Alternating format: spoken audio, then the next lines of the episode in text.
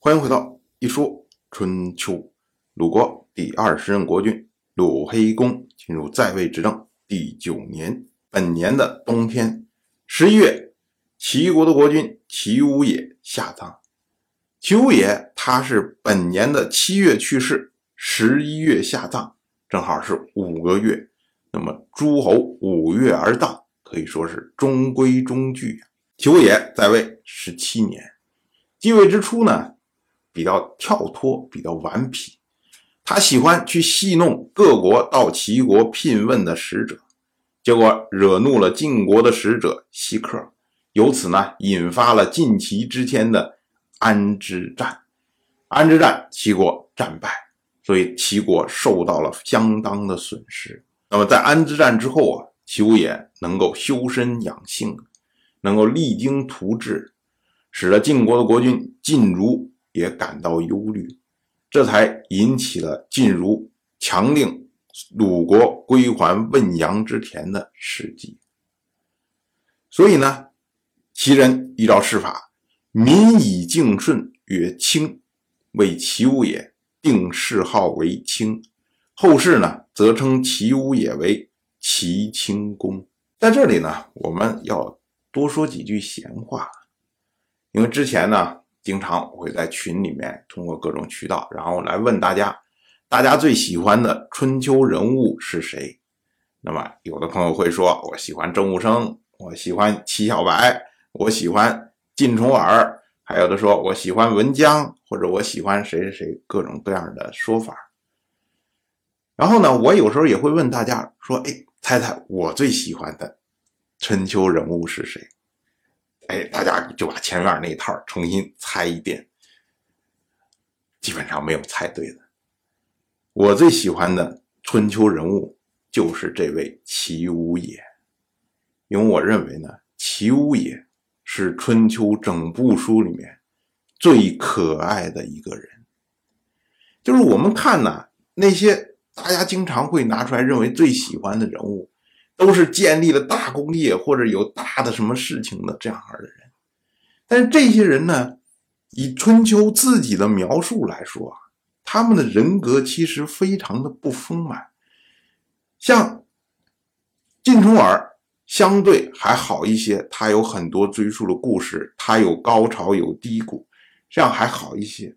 但是多数的人物啊，没有那么多的戏剧性。可是呢，这位齐武也。就完全不同。齐武也从一开始就是一个非常有缺陷的人物，因为他的任意妄为，引发了晋齐之间的安之战，使齐国受到了巨大的损失。那我们从这个角度上来说，我们认为这就是个昏君嘛。可是呢，如果我们从小处来看的话，齐武也之所以会去戏弄西客。完全是为了取悦他的母亲，这个呢，实际上是一个顽皮青年的孝道。而在两边激化之后，安之战即将发生的时候，齐武也并没有说：“哎呦，坏了，惹祸了，然后赶快跑。”没有这样的，他呢不必战，甚至在战前说：“哎，要打仗了，连早饭也不吃，马的这个装备都没安好，就要上战场去拼杀。”这是他的担当。当他的车右为了他，然后被晋国人所俘的时候，齐武也数次率人亲自去冲击晋国的营垒，这是他对手下人的爱护。而在战后撤军的时候，碰见有女子询问他的安危，他还可以心平气和地赏赐这位女子。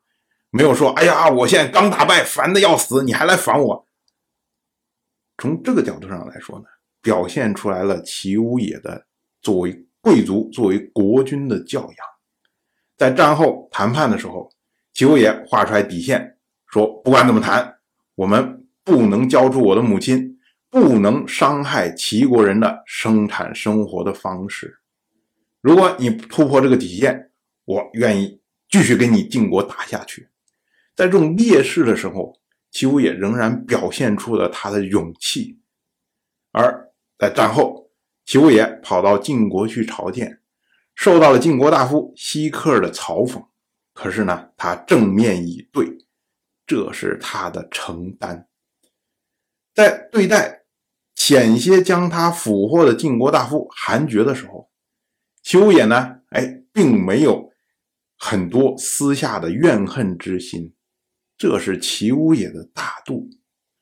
最终呢，在安之战以后，齐武爷能够收敛他顽皮的性格，励精图治，这是他的成长。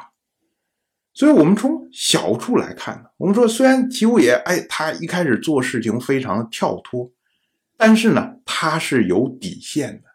他在遇到大事的时候是有承担的，在事后呢是有检讨，是有成长的。而且我们可以看到他的本性的善良。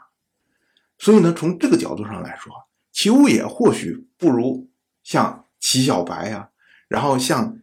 晋重耳啊，这些有无限的光辉，但是呢，他是一个更贴近于我们现在人，更能够让我们感受到的这样的一个可爱的人。所以呢，我最喜欢的春秋人物就是这位齐武也。当然了，这个不妨碍大家继续去喜欢齐小白啊，喜欢郑武生啊，喜欢晋重耳。那这些呢，都是些闲话。当然，我就这么一说，您就那么一听。感谢您的耐心陪伴。